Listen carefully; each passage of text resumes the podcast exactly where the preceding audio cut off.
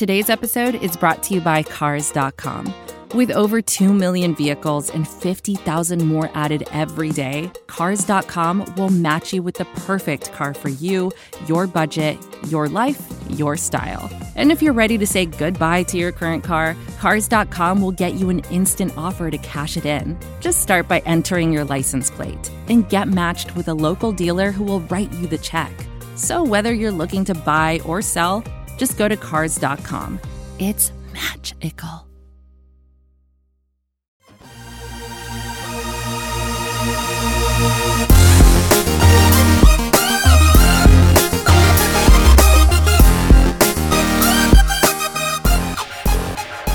Well, hello again, friends, and welcome on into episode 228 of The Scho Show, proudly a part of the Pat's Pulpit Podcast Network and brought to you by the great folks at SB Nation.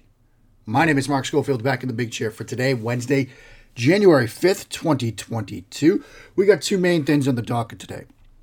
Second half of the show, we're going to talk about the Miami Dolphins, really with a focus on Tua Tagovailoa and their offense and what they've done over the sort of second half of the season, because after all, Patriots have not seen them since week one. But in the first half of the show, we're going to focus on some defensive stuff. I sort of talked about this, teased it earlier this week, but I'm going to dive into sort of spot dropping versus match coverage versus pattern match and all sorts of that sorts of that stuff. This was really a genesis of something that happened sort of in the Scho Show Slack channel.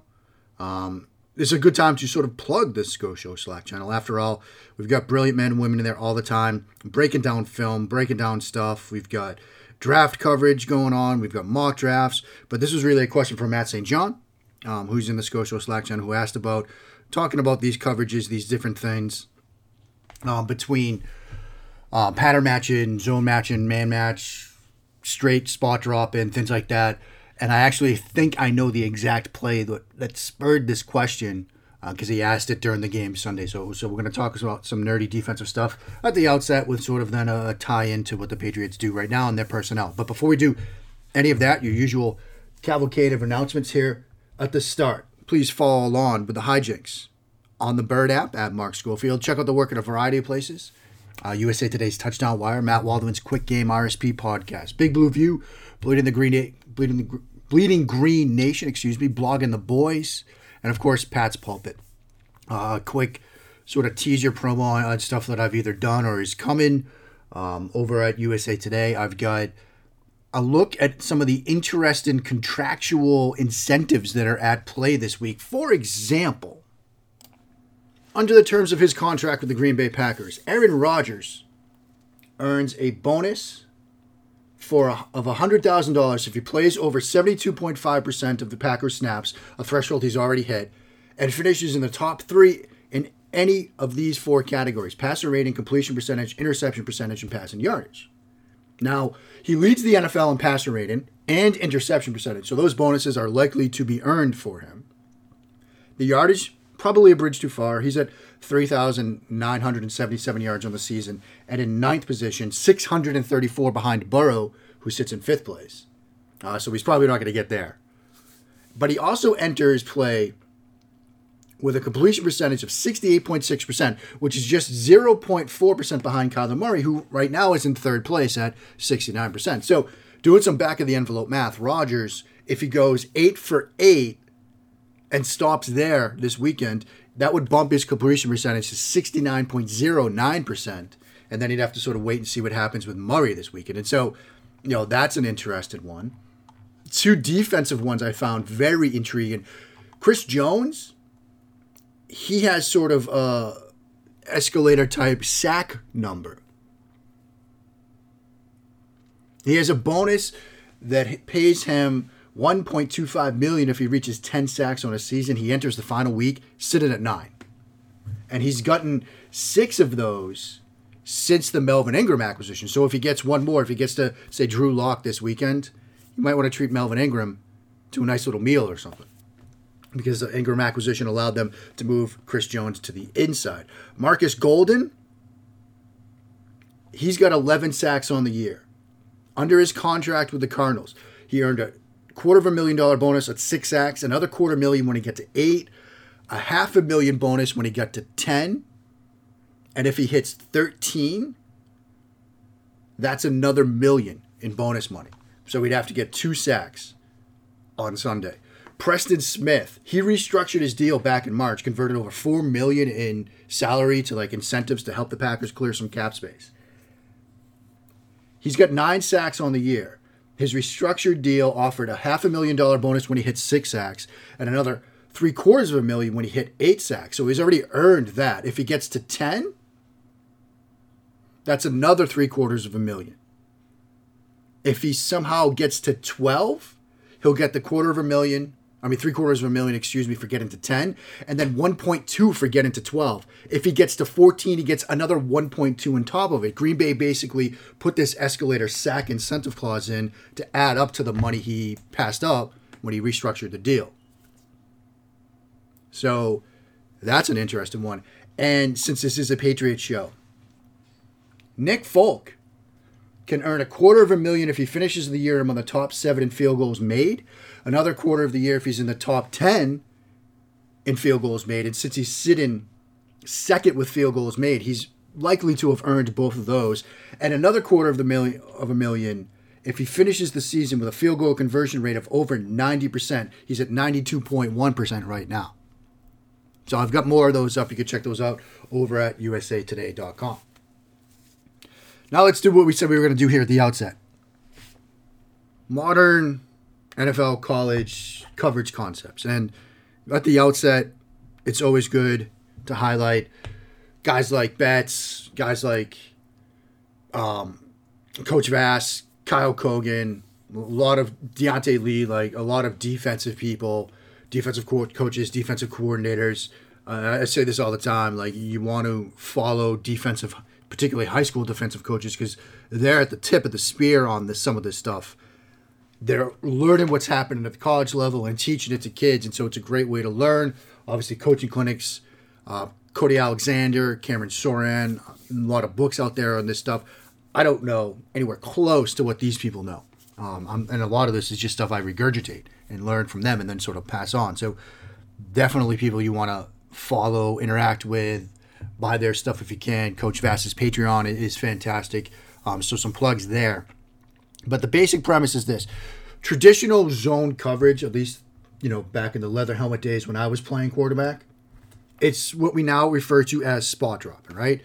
It's cover three. You get to a spot or a landmark on the field, three deep, four under. It's cover four or quarters which is an important distinction to make as the football world has sort of shifted to Sabanese, which we'll talk about in a second. Know, that's a four deep coverage, four deep defenders.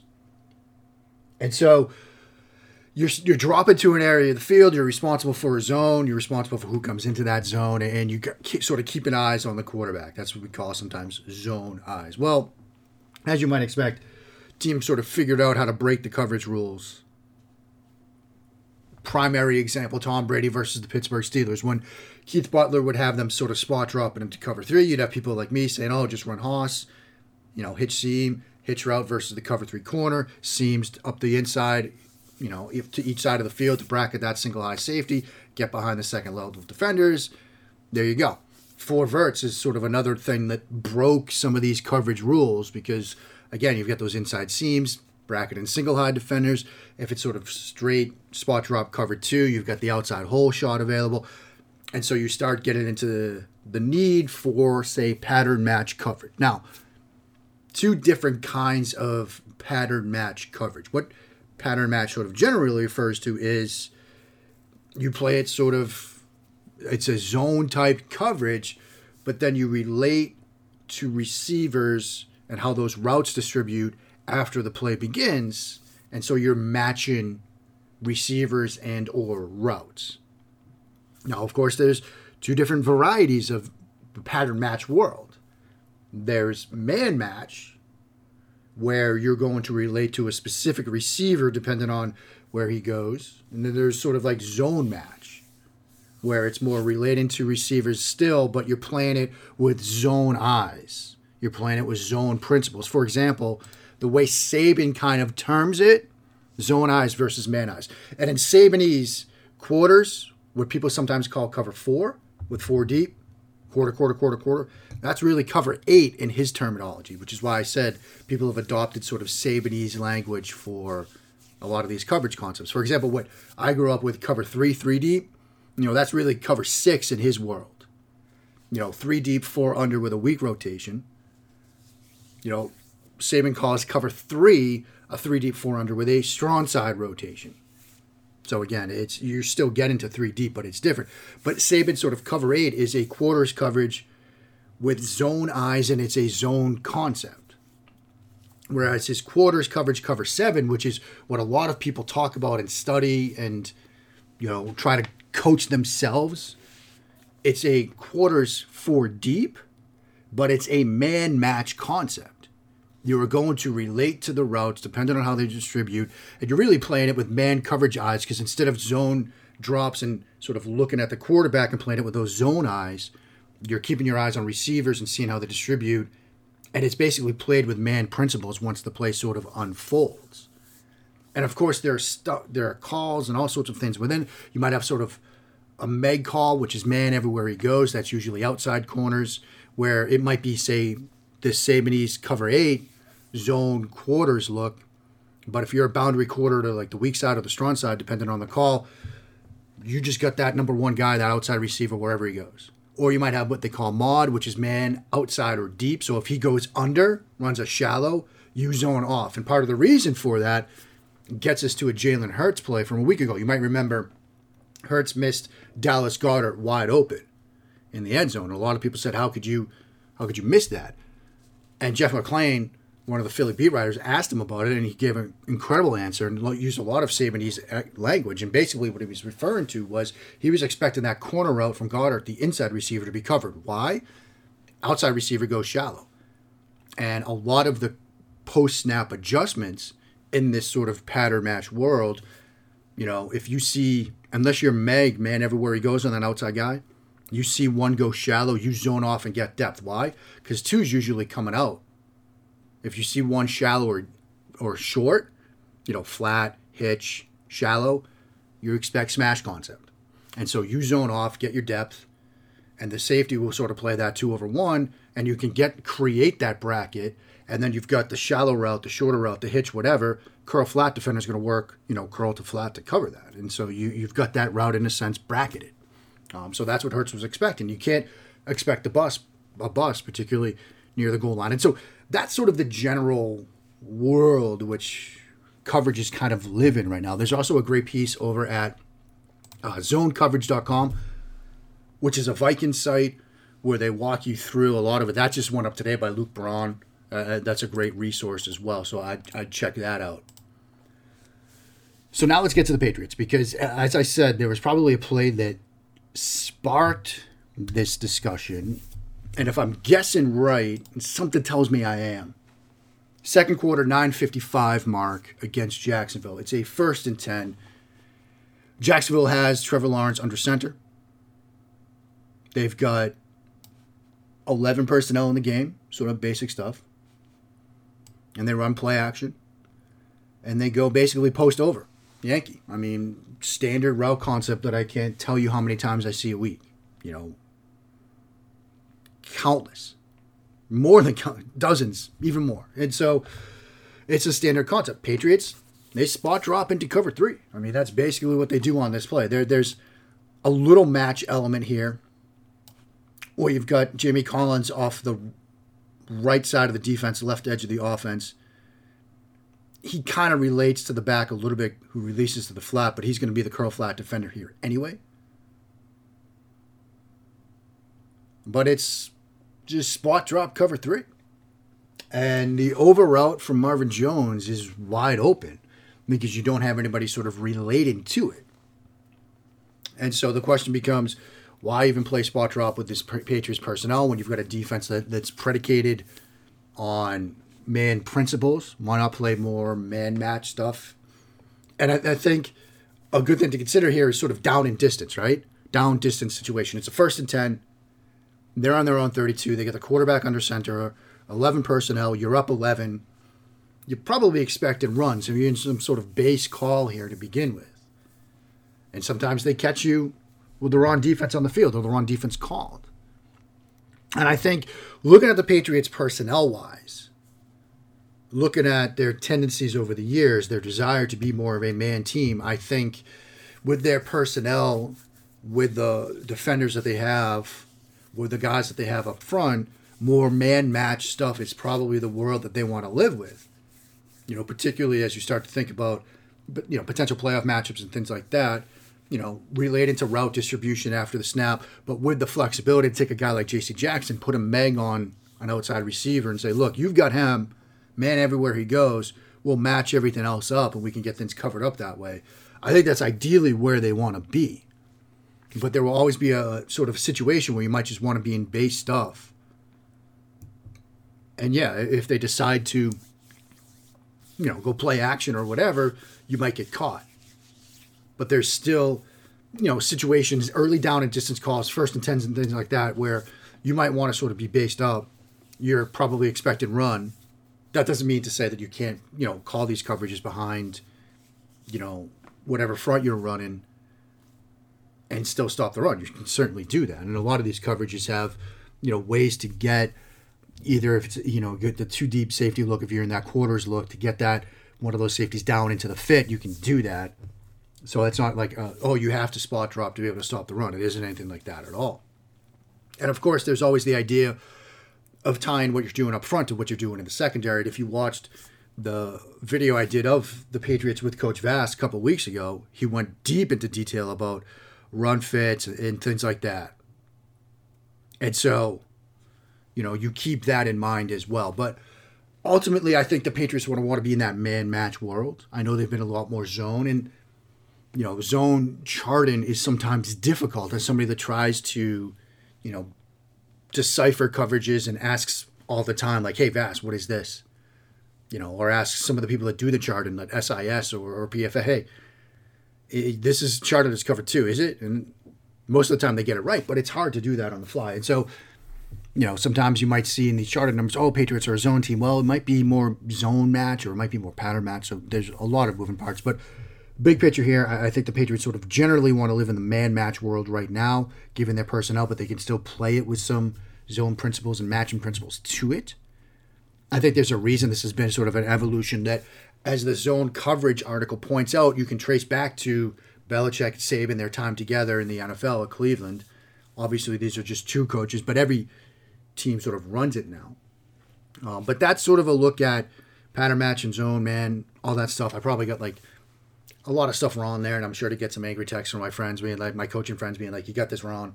That is if they listen to this, but they probably don't. If they do, thanks for listening. Um, but that's just an old quarterback's way of looking at it. I, I think a great example of this comes to us from the Bengals and Joe Burrow this weekend, where in the first half, at the end of the first half, and I actually wrote about this for USA Today, they had a coverage five trap called where the outside corner executes a man coverage turn when that one receiver outside goes vertically. And to preface this, the Bengals, like many teams, they run a lot of go out or go flat combinations where one, the outside receiver goes deep on the vertical, and two breaks to the out, either on a, a flat route or a deeper out pattern. And the reason for that is, well, against, say, cover two, if that corner tries to squeeze that vertical and get depth with it, you've got the route to the flat. But if that corner really plays a cloud or hard corner, you've got the whole shot on the vertical before that safety rotates over. Well, defenses, of course, also let me say against cover four, like traditional quarters, quarter, quarter, quarter, quarter. If you've got got two on a more deeper route, corner has to buy, or generally speaking, buys that vertical, while the inside guy, the safety, has to take that out route. So anyway, that's why teams have this like go out combination, right? Because if you get cover two with a hard corner, you can hit the whole shot. If you get quarters deep, outside corner has to buy the vertical, and then you've got out route against a safety who has to buy that if it's quote vertical. And again, teams' rules can differ. Sometimes it's five yards, seven yards, eight yards, whatever. But if two is vertical, safety has to buy that. If it's a quote vertical route by their rules, which means you might have an out route with a safety playing that from inside. That's why teams run this combination. Well, defenses, defensive coordinators, defensive coaches, um, they have adjustments, they have tags, they have tweaks and techniques that they can use to trap that. One is more say generic palms, which the outside corner plays that with zone eyes, drops underneath into that curl flat air, and if he sees two, the slot receiver break to the out, he'll trap that, and safety has to kind of work, you know, from two to one to get over the top of that vertical route. But you can bait quarterbacks into throwing the out to the slot receiver by sort of getting a little bit of depth with that vertical. Oh, he's he's going to drop under that and squeeze that vertical, so the quarterback sees that and takes the flat route. Then you trap it. You get either a big shot on the guy or maybe even a pick six. That happened to Trevor Lawrence, uh, his junior, his sophomore year, his you know middle year, his second to last year at Clemson, um, where he threw a pick six on it. And then there's something that's really nasty called five cougar or five trap. They're slightly different, same general principle, which is you really get depth with that corner, with that outside vertical route, excuse me, as the corner, and then you trap it late, like really late. Like you really sink with it. And the nastier version is five trap, where you're up in press alignment. You make a sort of man coverage turn, that pinwheel concept, where you turn, you force an outside release, and then you sort of turn your back to the quarterback. So now put yourself in the quarterback's mind, right? You see this outside corner running away from you. You see the back of his numbers, and you're thinking, man, he's definitely buying that route. I can hit the out to the slot receiver. Well, that corner that made that turn, the, the way they call it the pinwheel is you loop to the outside and then loop back to the inside because what happens is you execute that man coverage turn, but you keep your eyes over your inside shoulder and you're still reading that slot receiver as you're running with the vertical route. And if you see him break to the out, that's when you peel off. And so at the end of the first half, Bengals called that concept with CJ Uzomah, the tight end running the out. They execute that man coverage pinwheel turn on the outside. Burrow sees that, thinks he has the out, corner peels off, breaks it up, could have had an interception. And so then at the at halftime, the Bengals sort of made the adjustment that look, you know, the safeties they're trapping things and the safeties are staying inside too much. They're not really getting outside of the vertical. They come to that same combination with I think it was Boyd on the out route, Chase on the vertical. They're in more palms the next time with the corner playing more zone eyes, but he tries to trap the slot flat route, peels off the vertical, Burrow throws the vertical. Sorensen trying to play two to one is a step late and has a slightly bad angle. It's a tough ask for him, and they hit it for a long touchdown. Um, so I tell that story because it's part of why you do these match and trap and pattern match things. You try to bait the quarterback into thinking he's got something and then take it away. Like to use that sort of shallow example, right? The Hurts example. If you're the quarterback and you see that shallow come open because the corner buzzes off of it and zones off, you might think you have it run away. But of course, you've got a backside you know, hook defender or sometimes in some coverage, some poach coverages where the backside safety is free to rob those things, you might be throwing somebody into danger. And so again, it's it's the cat and mouse game between defensive coordinators, offensive coordinators, defenses, offenses, free safeties, quarterbacks, however you want to look at it. So so that's 20 minutes on sort of pattern match, zone match stuff. If you enjoyed it, great. If you didn't, you're probably a defensive coach that's going to tell me I got everything wrong. But ahead, we are going to look at Miami Dolphins, obviously the Patriots here in Week 18 have a huge game.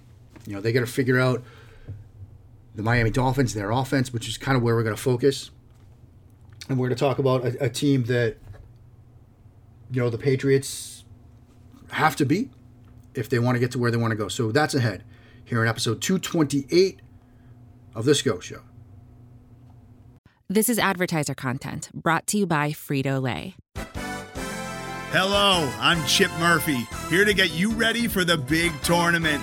Tonight we'll break down we break down who will be cutting cut. What are you two doing? Sorry, Chip. Prez here got his feathers ruffled when I told him Ruffles has zero chance of winning the title. And I was letting Dip know that she is not taking into account Ruffles' iconic ridges. Guys, it's March. We have to start talking about the tournament. We are.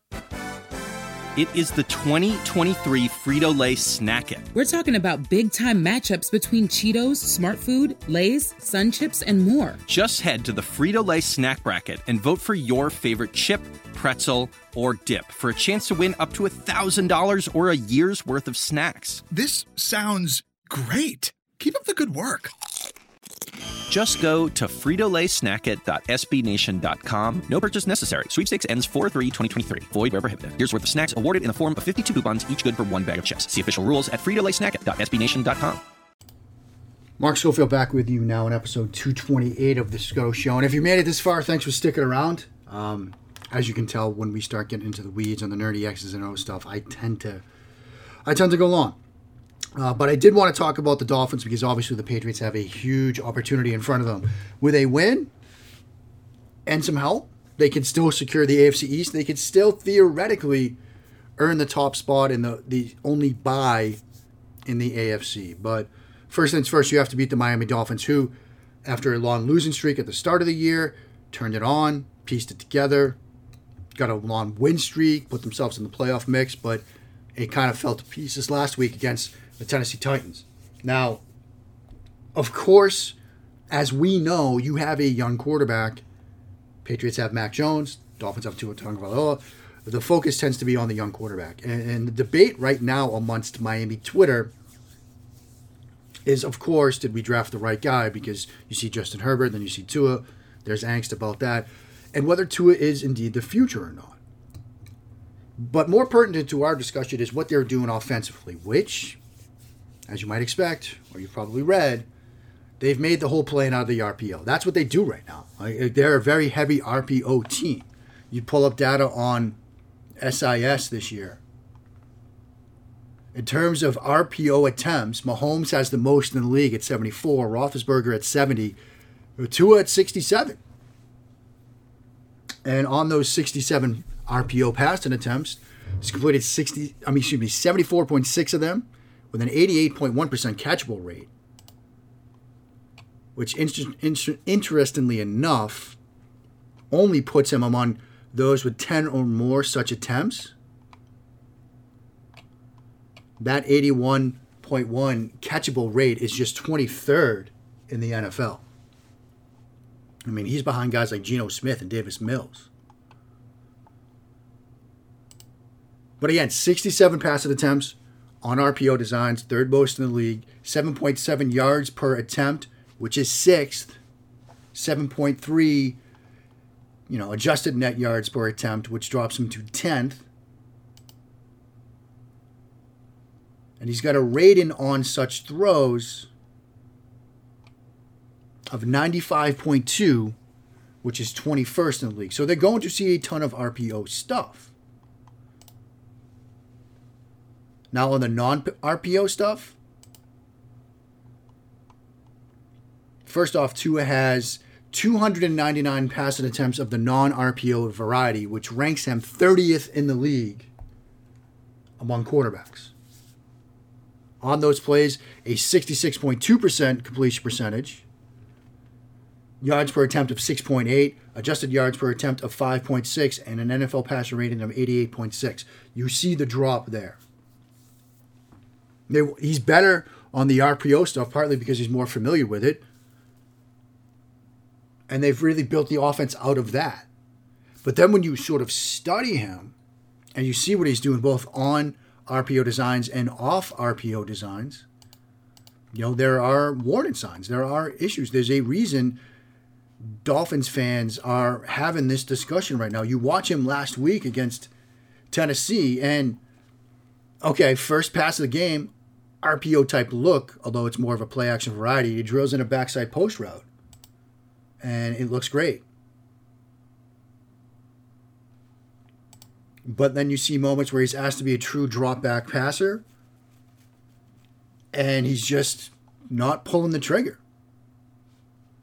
Pertinent to the discussion we were having earlier in the game, they have a third and 10 at the 1144 mark of the first quarter and they get a too high, it looks to be quarter, quarter, half. And on the left side of the field with the football on the left hash mark, they run sort of this go flat concept. Although Gesicki, the tight end, kind of sits up because he sees the corner play it hard, cloud style. To his looking left side, he's got the vertical route. He doesn't pull the trigger. He ends up getting sacked. Tua is not where he needs to be if you're a Dolphins fan.